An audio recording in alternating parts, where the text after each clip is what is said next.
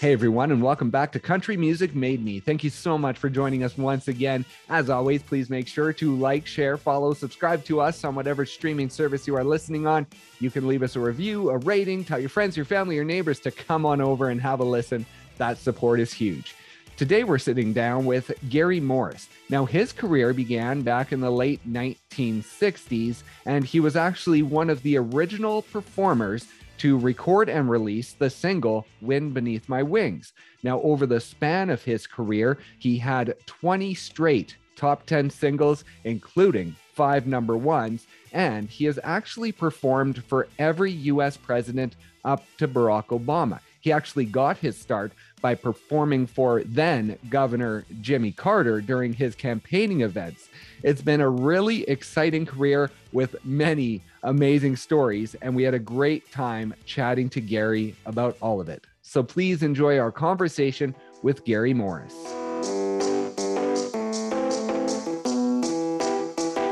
I heard you mention in another interview that you were a member of Barton Creek. Now, are you still a member there? Lifetime.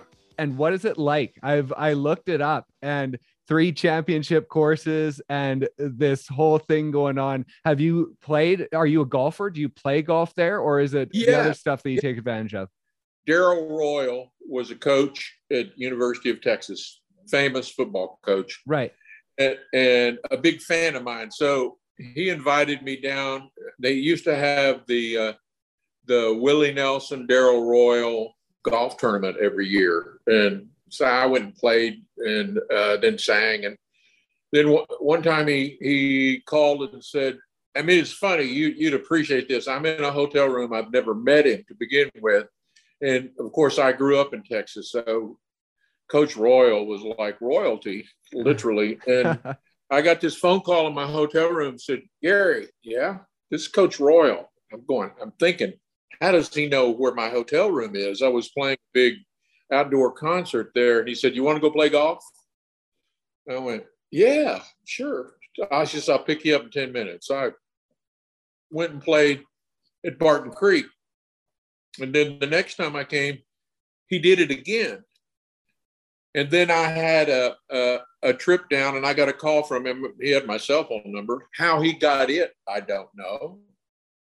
But he called me and said, Hey, we want you to do like with the symphony a show on the green at Barton Creek. And uh, what we'll do is we'll give you a free lifetime membership at Barton Creek. So I went down and sang with the symphony and make a long story short, I decided if I'm going to be a member, I want to find some land around here. And I bought a couple hundred acres on, on uh, Lake Travis, which borders it what then became Barton Creek at the lake. And I kept it for nine years. All I did was put a teepee up on it. I, would go down to stay in the teepee and then go over to the men's club, take a shower. and eventually, eventually, a guy came along, the CFO of Dell Computers, and offered me way too much money for it. And I sold it. And then I bought the place in Colorado after that. So that's my short version of Barton Creek. I'm still a lifetime member.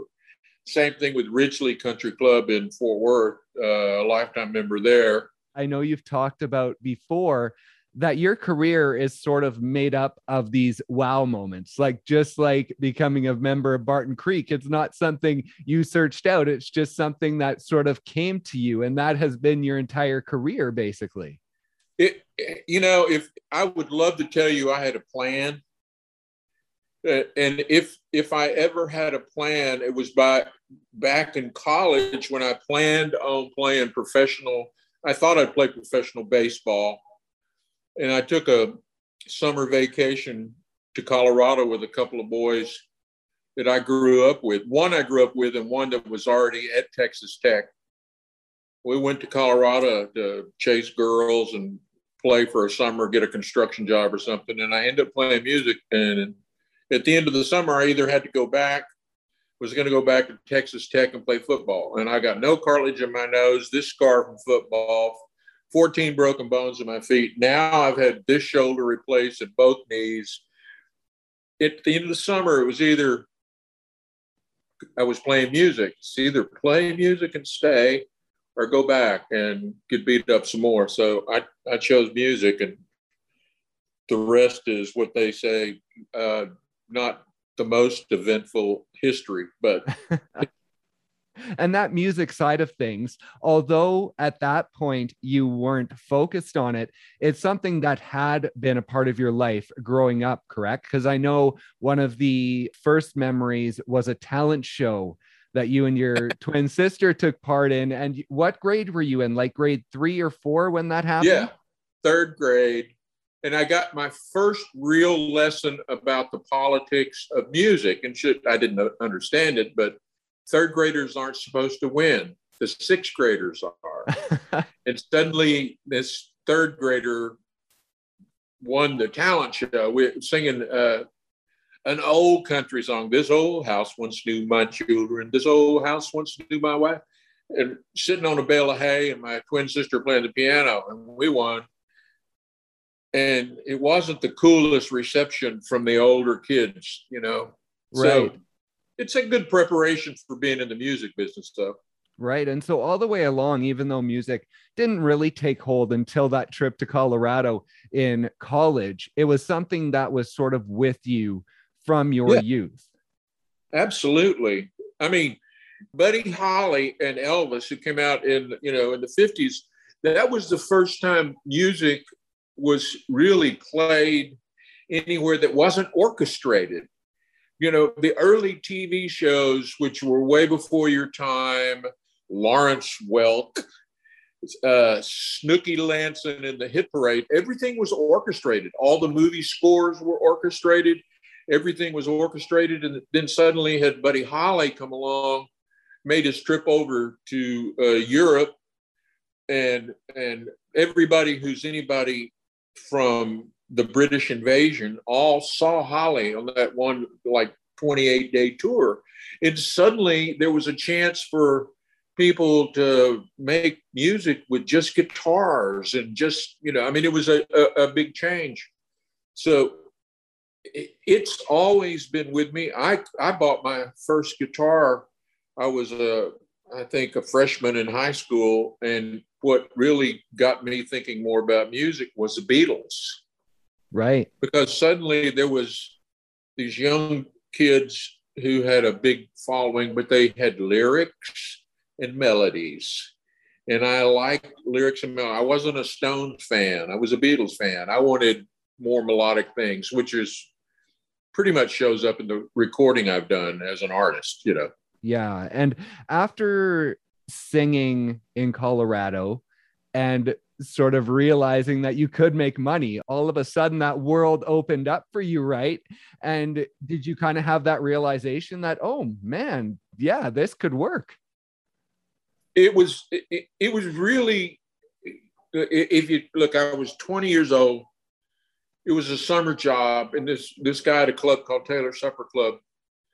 There was a trio, and we we went up and sang in front of the crowd, kind of an audition, and the place erupted. I had hair as short as yours, and no facial hair, and it was 1969, right in the middle of the hippie, long hair Colorado uh, uh, reality. And we walked up on stage and sang Hank Williams and Glen Campbell, and you know, a 15 minute set. So he said, we walked off stage. He says, I'll give you each a hundred dollars a week. I want you to do two 15 minute sets. It was a place with continuous entertainment.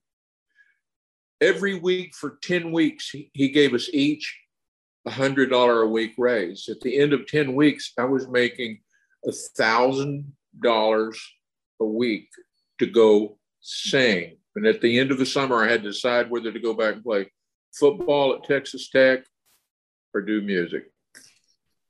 Pretty easy decision at that point. It, it was. Besides, besides, there were all the girls and and all the trappings of Colorado. I'm an avid outdoor guy. I like to fly fish and hunt, and so I mean, you know, I basically said, "I'm here. I'm your guy." And we talk about the wow moments that happened in your career sort of after that start in colorado one of the next wow moments was when you got picked up i believe it was for then governor jimmy carter when you got picked up to sort of follow him on his campaign trail and Yeah. basically play shows to warm the crowds up during those stops, correct? Yeah, it was. It was really. That's absolutely true, and it was a, totally accidental. I'd gone back down to Fort Worth, and I was playing at uh, little Boilermakers in the afternoon, playing Holiday Inns and sit down stuff. And there, uh, the Fort Worth Star Telegram, which is the big paper, had some big spread that Lloyd Bentsen, who was a senator, was running for president, and they were trying to keep this guy that I didn't know anything about, but the governor of Georgia, off the ballot. He didn't get enough something turned in in time, and so I- got in touch with the head of the Democratic Party, just on a lark to say, "Tell me what's going on." Uh, you know, I, I'm not a political guy. I've not done this, but this doesn't seem right. She said, "Well, you could go out and petition and then uh, get some names on petitions. Maybe you can get him on the ballot. So, and her name was Ann Merrick. And uh, so I went out, my little trio that I had played with, and we half a day did, got names on petitions, turned them in. I thought it was over. And then about two weeks later, I got a call from a guy named Jody Powell, who ended up being his press secretary. And he said, We heard you did some work for the governor in Texas. I went, Well, not really. I did petitioning work. He said, Well, we'd like to hear you sing because maybe when we come to Fort Worth or Dallas, you can open up and warm the crowd up. So they came and heard me sing a couple of songs. And he said, Can you go to Asheville, North Carolina? And I said, Well, what, when are you talking about? He said, This was a Monday. And he said, Well, we need you there on Friday. It's the governor's first really big event in the stadium or the arena there at the college. So I had a old Chevy van and I loaded it up and drove to Asheville, North Carolina, and we went on stage and I re- there's a piece of music called American Trilogy, which uh, Mickey Newbury put it together. Elvis sang it, you know, it's Dixie and all my trials. And I decided that I was going to sing that right before we brought the governor on stage which I found out later really freaked out the Carter people because it was a mixed crowd of black and white people, crammed with people. But it starts off with slow Dixie. I wish I was in the land of cotton. And and I'm doing the whole thing, and I found out later how they were freaking out. But anyway, I wrote this recitation said blah, blah, blah, blah, blah, blah, the next president of the United States, Jimmy Carter. And he walked out on stage and the audience stood up and were screaming and hollering. And he walked over and I still got a little bit of Dixie to sing and he tries to sing it at the other mic. And I come off and they say, can you do the next 14 days? And I ended up playing Madison Square Garden playing. uh, There was a thing called the Whistle Stop Tour that started in Chicago. The original Mayor Daley, you know, smoking cigars on the train and wheeling and dealing, and then playing election night at the Omni, and then playing uh, one of the inaugural balls, and then coming back and playing CMA, CMA night. All of that because I I called up the Democratic headquarters and said, what's this deal about the, the, the governor not being on? About 80 or 90 performances. It was really fun. You talk about CMA night at the White House, I believe it was. Yeah. And someone had seen you there, and that inspired you to walk into what was it then? Was it Warner Music? It was Warner Brothers. Right. I was invited to CMA night. It, it was Conway and Loretta and Tom T. Hall and James Talley and uh, I, I, I, it was just a whole wad of them. And they all played. Then we went in the East Room and ate. Then the uh, president stands up and says, Now we're going back in and we're going to have a little old fashioned guitar pull. I went back in and he walked up. He said, Now uh, I want y'all to hear my favorite singer. And I went, oh my goodness, is he going to call me up there? And he did, of course. And I went up and sang a couple of songs. After that, my phone started ringing when I got back, and uh, and MCA flew me out, and I did four sides. And then they got a change of uh, management at MCA. Jimmy Bowen came in, started running, and said, no new projects. So they gave me, they told me well, I'll have a record contract in two weeks and to nothing. And at the time, I had a band called Breakaway we were playing, and I tried to get them a record deal. And eventually, I went back. Long story short, when I went back, I called the guy that produced my very first, that little four song demo, and said, Who should I talk to? And he said, Norro Wilson at Warner Brothers. So I walked up to Warner Brothers, told the receptionist I'd like to see uh, Norro. And she said, Do you have an appointment? And I said, No. She said, Well, he's busy. I said, Well, I'll wait. And I just went over and sat down. Now, you got to know now, I had hair down to here, black and a long beard, and I was in uh, in overalls and work boots. I, I'm sure I looked like a worker on the street coming in. and I sat there for probably four hours. I didn't budge. Finally, he came out, walked in, says, You want to see me? And I said, Are you Norro? He said, Yeah. Do I know you? I went, I don't think so. He said, Did you sing at the White House? I said, Yeah, I did. And he put his arm around me and took me into to his office and said, "What you got something to play me?" I had a little cassette of that I'd done four songs on, I'd written, and at the end of it, he called up Warner Brothers in L.A. Said, "I got a guy I want to sign," and I'm listening to this. He goes, "No, no, no. I want him. I don't want anyone else to hear him. I want it. I want a commitment from y'all today." Then he looked at me. He says, "You have an attorney?" And I go, "No." And he goes, "Yeah, he's got one." okay, click. Congratulations, you're on Warner Brothers. Just like that. Then it was, uh, you know, a series of record label kind of things, you know, which I had to learn from scratch. I didn't well, have a manager. Yeah, I was gonna say, like, up to that point of not committing to music and just sort of doing these things that led to one another. When you got that record deal and you were in the business, was that a difficult thing to kind of get accustomed to and realizing that this was now your career? Yeah, well, what was different was I now had, quote, experts around me. You know, uh, you know, my my whole music career and even the band Breakaway I have, I wrote music for it. We were doing our thing, and now I had the guys that are supposed to know everything. What I found out you know, in the long run is most of those people are building stupid.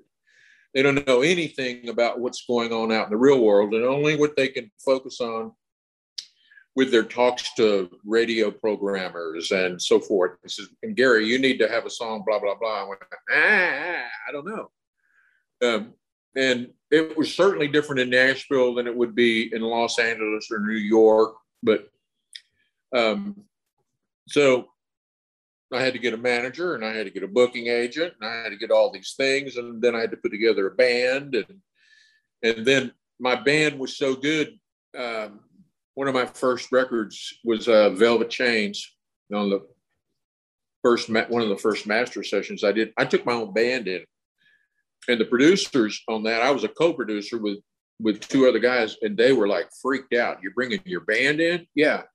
Well, my band at the time was a guy named Merel Bregante on drums, who did all of Loggins and Messina's records and toured with them.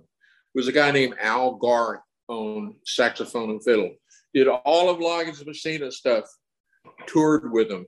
A guy named John Macy, steel guitar, did Michael Murphy, a bunch of guys. I mean, these were not guys that I, you know, picked up at a honky tonk. They and they all were I just asked Paul Worley, who was the, uh, one of the producers recently, because I, I was doing a podcast. I said, What'd you think when I brought my band in?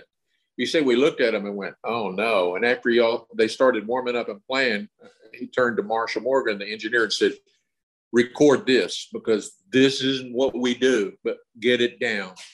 So it was a battle most all of the time I was on Warner Brothers. It wasn't until I had a record called Plain Brown Wrapper that I took my own band in and I brought in three outside players and we did the entire thing.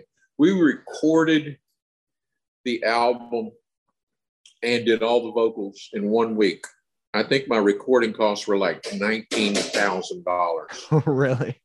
And that's not really good if the big producers are spending two hundred thousand dollars on records.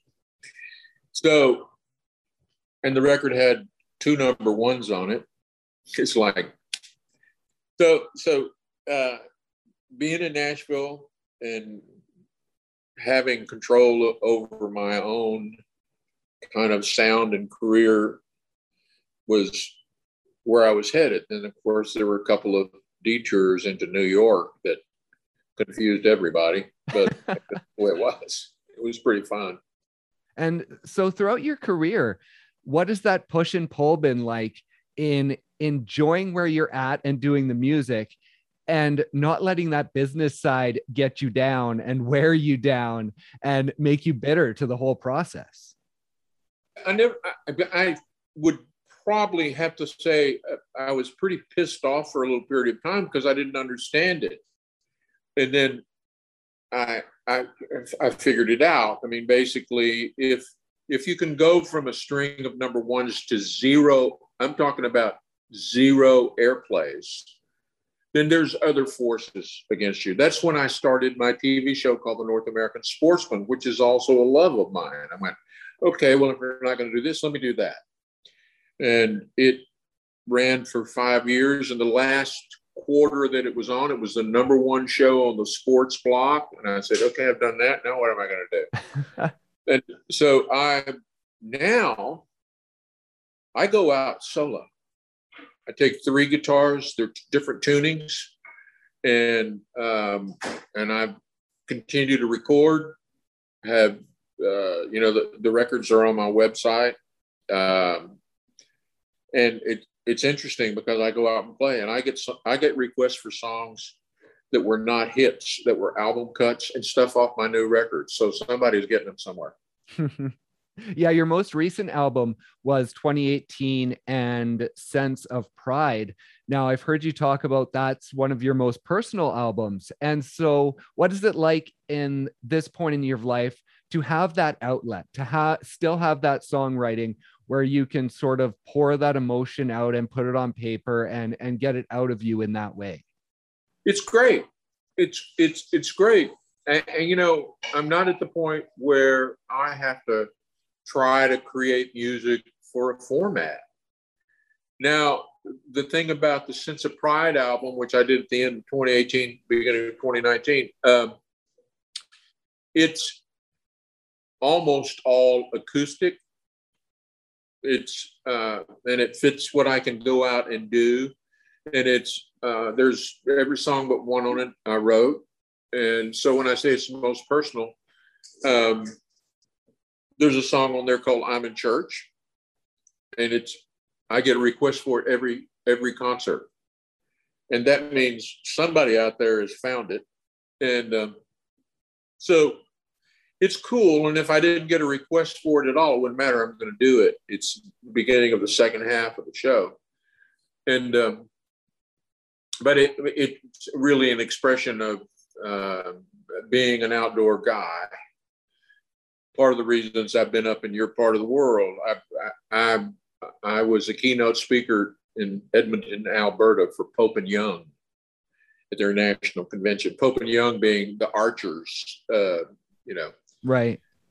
Yeah. So I've hunted and fished all over there, and I'm in church is about being in nature, and it's a really interesting. I mean, for me, a concept is that I'm not. I'm not saying it from a sacrilegious point of view. I'm just saying that, um, you know, God is not in just bricks and mortar. I mean, when you walk outside, the, the, the beauty of nature is there, whether you're hunting or fishing or hiking or just sitting in the woods. So, so that song, and I wrote that, I wrote most of the lyric before I was on my way to New Zealand and I wrote a second song down there with my buddy. We were I was duck hunting. We came out of the duck blind. It was almost dark, and I said, "I got this idea for a song." He said, "What is it? What is it?" I said, "It's it's called Paint Me a River." He said, "Where does that come up? Where does that come from?" I said, "No, no, no, no, not not like paint me a river. I make make me a river is really what it is. Paint me a river and let it be me, and then paint me a sunrise. You know, let it be me. Let me enjoy all these things." So that creative spark sometimes happens in a duck blind. Some sometimes happens on the front porch. I just want to be available when it happens. And you mentioned that where you are right now, you're working on some music. And so, what does that look like right now? Where what are you working on for the future? Well, interestingly enough, I've had this song, and I've just now got a demo of it. It's and it's a woman song. It's the first time I've really actually written a song for a woman to sing, and it's called "I'm Not Eve." And uh, it's the the thing has been going around in my head, and I've been I've been messing around with it for probably at least six months. And it started with a certain chord, and it's the first song I've ever written on a piano. I've written everything else with a guitar, but I sit down at my piano and I started playing this chord progression, and this popped in my head. I've just got, in fact, before this this podcast, I put a call into Paul Worley, guitar player who co-produced on my first record, and I want to send it to him and say, I got to hear you playing guitar on this. But uh, so that I have probably 20 other new songs that nobody's heard that I've even written or co-written. And then it's a matter of paring it down and finding a time and how do I want to record them. And throughout this whole journey that we talked about, is it easy to sort of sit back and sort of reminisce on it and be sort of amazed what you've been able to accomplish? Or are you just sort of always looking to the next thing and just keeping things moving forward? That's a great question. Uh, i just got asked you said you know you have to write your story. You have to write your story because it doesn't matter who's talking about what it seemed like I have a story for it. You know, I mean, I you know I've been to the Amazon fishing and I've been to Africa and and I've looked at I've had a leopard up in a tree and I've, I've done all this stuff and we'll be talking and it doesn't matter. Something about Niagara Falls. Oh yeah, we did this thing up there. I was in Buffalo, New York. I've been in every state. So part of what I'm doing right now, in fact, I'm, I'll be making a drive back to my place, and I'm taking a friend back from here in Nashville who really just wants to clear her head, but she used to work for me years ago. And we're starting my story, my book, whatever it is. And it and it's I mean you have a you have a an outline of a lot of it, but there's just so many personal things along the way, people that are, were influenced me that that as I start kind of reminiscing over it, I go, wow. Merle Haggard opened for me up in your country. Oh, really? An outdoor event with 10,000 people there. And I was really pissed off. I went, this, this is not right. I, I was a Merle Haggard fan way before I started making music. But here's the deal I had three or four number ones in a row, and country radio wasn't playing Merle. Right. And it, it was up in British Columbia, and it was an outdoor festival, and Merle opened. He was there, he went on while it was still daylight, and I came on under the lights. And uh, so, I mean, there, you can hardly talk about all of the things. You know, singing Amazing Grace with George Jones closing a night. I, I never sang with Paul or Ringo or any of those guys, but I've sung with all of the all of the best of the biggest of country that are around. George Merle, Kenny, Dolly, the, the list goes on. Of course, did an album with with Crystal, sang with Loretta, Tammy, and I didn't realize really that that was special it was just like, well, we're doing this, you know. Right. Let's, yeah. Let's, let's sing it. Did a duet with Lynn Anderson and you know, then the history of Lynn Anderson and her family, and and you know, it's like I and I just thought about it. It was just like that'll be fun. Let's do it. See how it turns out. It's kind of been my attitude all along. My mom told me I, I've probably worn this story out. She talked talked to me about about uh, like training fleas. This is going to sound a little strange, but training fleas for, and they they put them in what we call Mexican jumping beans, and you have they look like you know they'll heat them up at sideshows at a carnival. And she said the way they train them is they put them in a jar, and they screw a lid on it. This this flea will jump, jump, jump, jump, jump, and it will stop just a little bit short of the lid after a while. Then you can take the lid off; it'll never go any higher.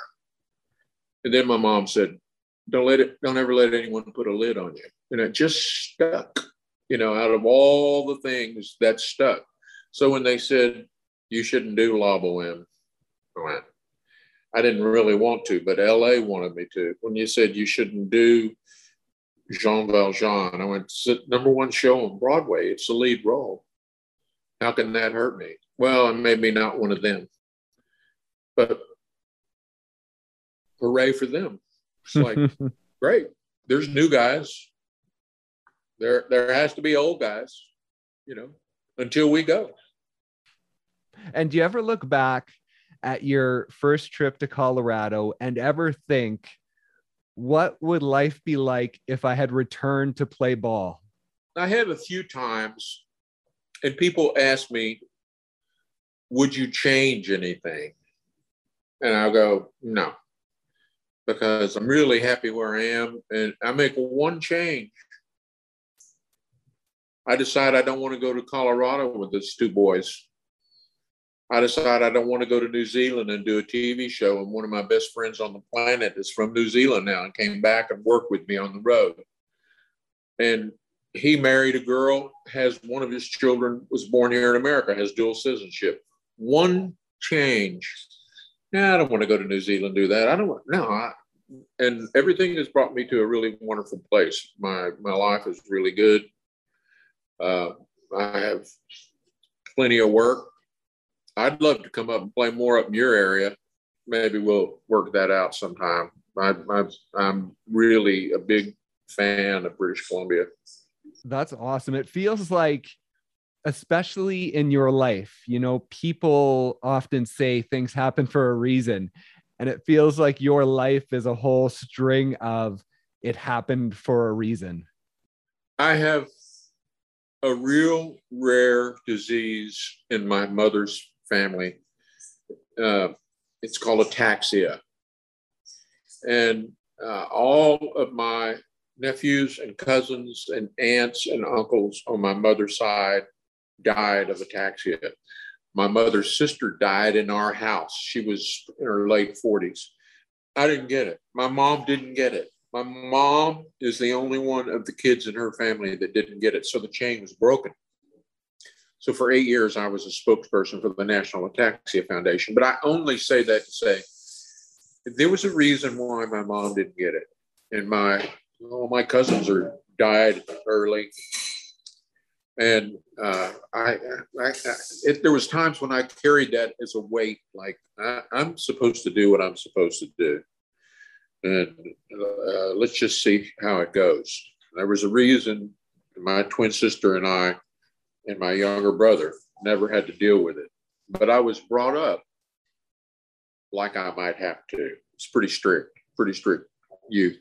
So, but it saved me a lot of problems along the way it's been a treat learning about your journey. You've done so much, accomplished so much. And like I say, I hope you do get the chance to sort of look back as you're writing your book or your memoirs or whatever it turns out to be and sort of realize how special it was. Cause I know it can just sort of seem to you probably like it's your life and it's just what happened, but it is very special. And I thank you so much for joining us and telling us all about it. It was my pleasure, and thanks for having me on your show.